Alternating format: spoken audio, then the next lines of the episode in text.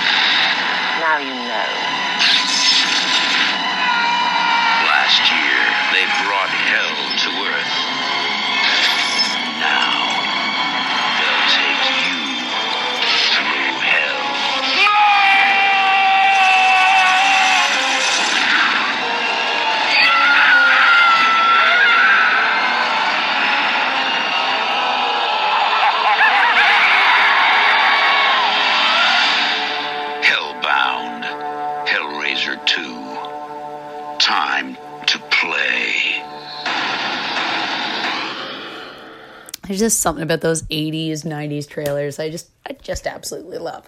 So, Hellbound Hellraiser 2 is the 1988 British American horror film directed by Tony Randel and starring Clare Higgins, Ashley Laurence, Kenneth Graham, and the one, the only Doug Bradley. The film is the second in the Hellraiser franchise uh, and or series and draws heavily upon well, it's basically the same cast and crew, so it it really draws heavily on its predecessor. Absolutely love that it did too. I like picked up where that one left off, which is brilliant. So, uh, Hellraiser, Clive Barker, you know, he wrote this and had directed the previous one, and uh, basically would help to write the story into the sequel and remain an executive producer, which I think kind of helped, you know, keep the essence alive that he he wanted these films to be because tends to be once the the main you know creator steps aside we seem to lose that like you know that that wonderful spice that we just crave so much in these films. But either way we kind of pick up with this british military officer elliot spencer and we see how he's transformed into the cenobite pinhead. And uh, you know basically after he uses the uh, opening lament con- uh, configuration. And shortly after, um, we see poor Frank Cotton killed.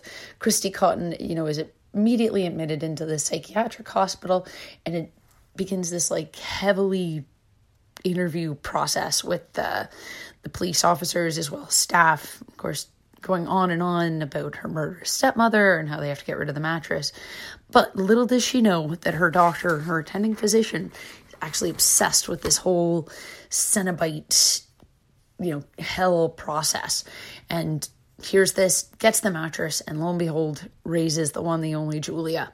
And uh, he starts kind of breed, you know, doing the same process as before, but bringing her mentally ill patients to feed upon.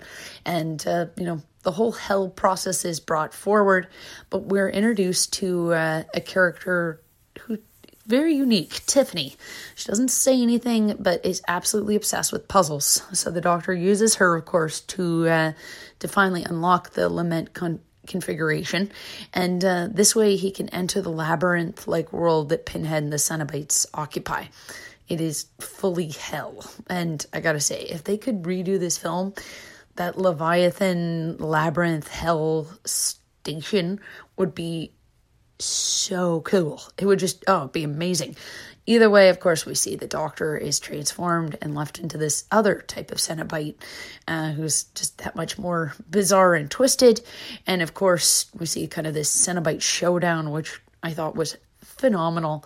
Just, I don't know, it was just that good classic 80s horror that I absolutely uh, love and adore.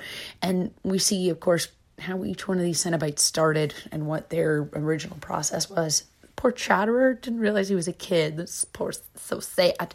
But uh, of course, this all would have, you know, wouldn't have been brought on in a way without Christie showing him the picture of the earlier, you know, Elliot uh, Spencer, and this sort of, you know, seems to like switch him. It's it's interesting.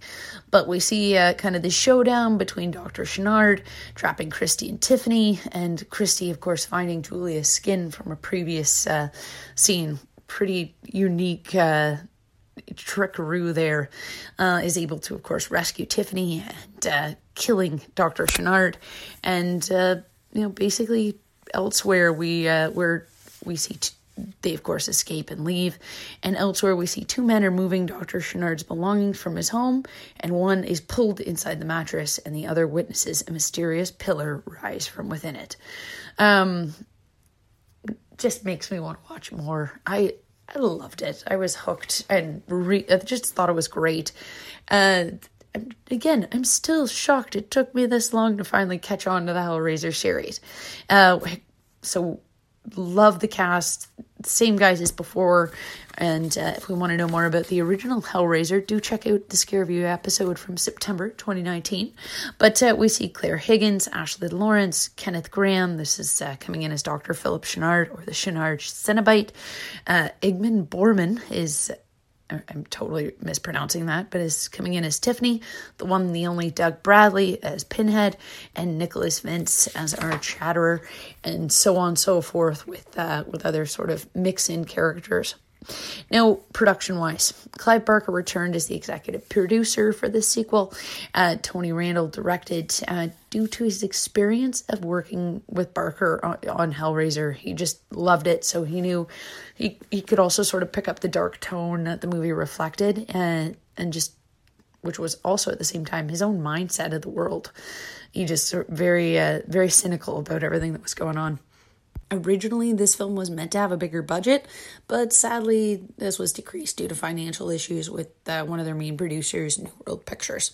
Now, Nicholas Vince, he plays the Chatterer, received a hook to the jaw while filming a scene involving his character being impaled on a swinging torture rack. Um, earlier, he had requested his character have eyes for vision, um, which totally caused discontent with fans. Um, they, you know, they totally had hated the new design. So the scene in which the character receives his vision was removed from the final cut and uh, kind of causing some introductory scene in Hellbound featuring him in uh, this original eyeless uh, guise. So, interesting enough, you may see that on the uh, VHS and DVD covers of this film that we picture Pinhead and the female Cenobite dressed as surgeons or doctors, because there was a scene that was cut. Uh, it involved Tiffany and Christy kind of running away from Dr. Channard and uh, running into two doctors and a nurse. And what's happening? What? How, what's going on? Who eventually they transformed into Pinhead and the female Cenobite, you know, causing them to further continue run running and of course uh, you know give us the audience a real good scare but this totally discarded basically because the filmmakers thought having uh, the actor Douglas Bradley as a normal doctor would essentially confuse the viewers. And uh, another was because the special effects for the scene turned out so poorly that altogether it was just better to drop it. Now, Kenneth Grahame, uh, or Graham Canam, uh, plays uh, Dr. Channard, as I mentioned, and um, claimed his involvement was only due to the fact that his grandson kept pestering to take the offer, um, who was obsessed with the original. Now, Oliver Smith, who played Skinless Frank in the original due to his skinny frame, allowing the body makeup to be realistic, took on two extra roles in this one, playing Browning, the mental patient with the delusional uh, parasitosis. Um, you know, and uh, eventually the skinless figure of Christie, who we see in the hospital, who writes, "I am, I, I, am in hell. Help me. Now, you might wonder why we never saw Christie's father in this one, although he's mentioned quite a bit. Essentially, the actor Andrew Robinson declined to reprise his role, wasn't doing it whatsoever. So, uh, basically, many reasons were given, you know, for why he didn't do it money, conflicting schedule, so on and so forth. But it wouldn't be till much later in one of the documentaries that uh, Kenneth would reveal that Andrew Robinson, in fact, was not a fan of the script and decided not to return it as, uh, for his character and uh, just, just walked away from that. Um, writer Peter Atkins said that despite liking Robinson as an actor, he was relieved that he declined it as it made the narrative um, work a lot better in the finished project that they had instead of this alternative script with bringing him back. Now, originally rated X by Motion Pictures Association of America, which would have limited it to 17 and older, Barker attributed this to preferring explicit displays of grotesque rather than hinting at it. Hellbound Hellraiser 2 was shown at the TIFF, the Toronto Festival of Festivals, um, September 9th, 1988, and was later shown in Los Angeles and New York on December 23rd, 1988. Uh, during its theatrical release, Hellbound grossed 12 million, a little over 12 million in the United States, and uh, just equal it to like a million pounds in the UK. And essentially, critics rate split half down the middle. We got 50% really enjoying the film and 50% absolutely hating it. Um, for instance, basically the consensus reads Hellbound Hellraiser 2 retains a twisted visual thrill of its predecessor. Seams in the plots already are starting to show. Roger Ebert of the Chicago Sun Times wrote that Hellbound Hellraiser 2 is like some kind of avant garde film strip in which there is no beginning, no middle, no end, but simply a series of gruesome images that can be watched in any order. Admit, yeah, you are seeing some recycling from the original, but at the same time, that's kind of what the second film is supposed to be. You know, kind of this recycling of the same visuals, the same plot, characters, so on, but at the same time, kind of giving us a little bit more. And that is what Hellbound did. We got to see a little bit more about the Cenobites, kind of bringing us further into their twisted, demented universe. And I think that's why I loved it so much. And I really hope Hellraiser 3 can continue this, uh, you know, upward cycle of good, entertaining films. Although I have this sick feeling that I'm going to be really, really disappointed.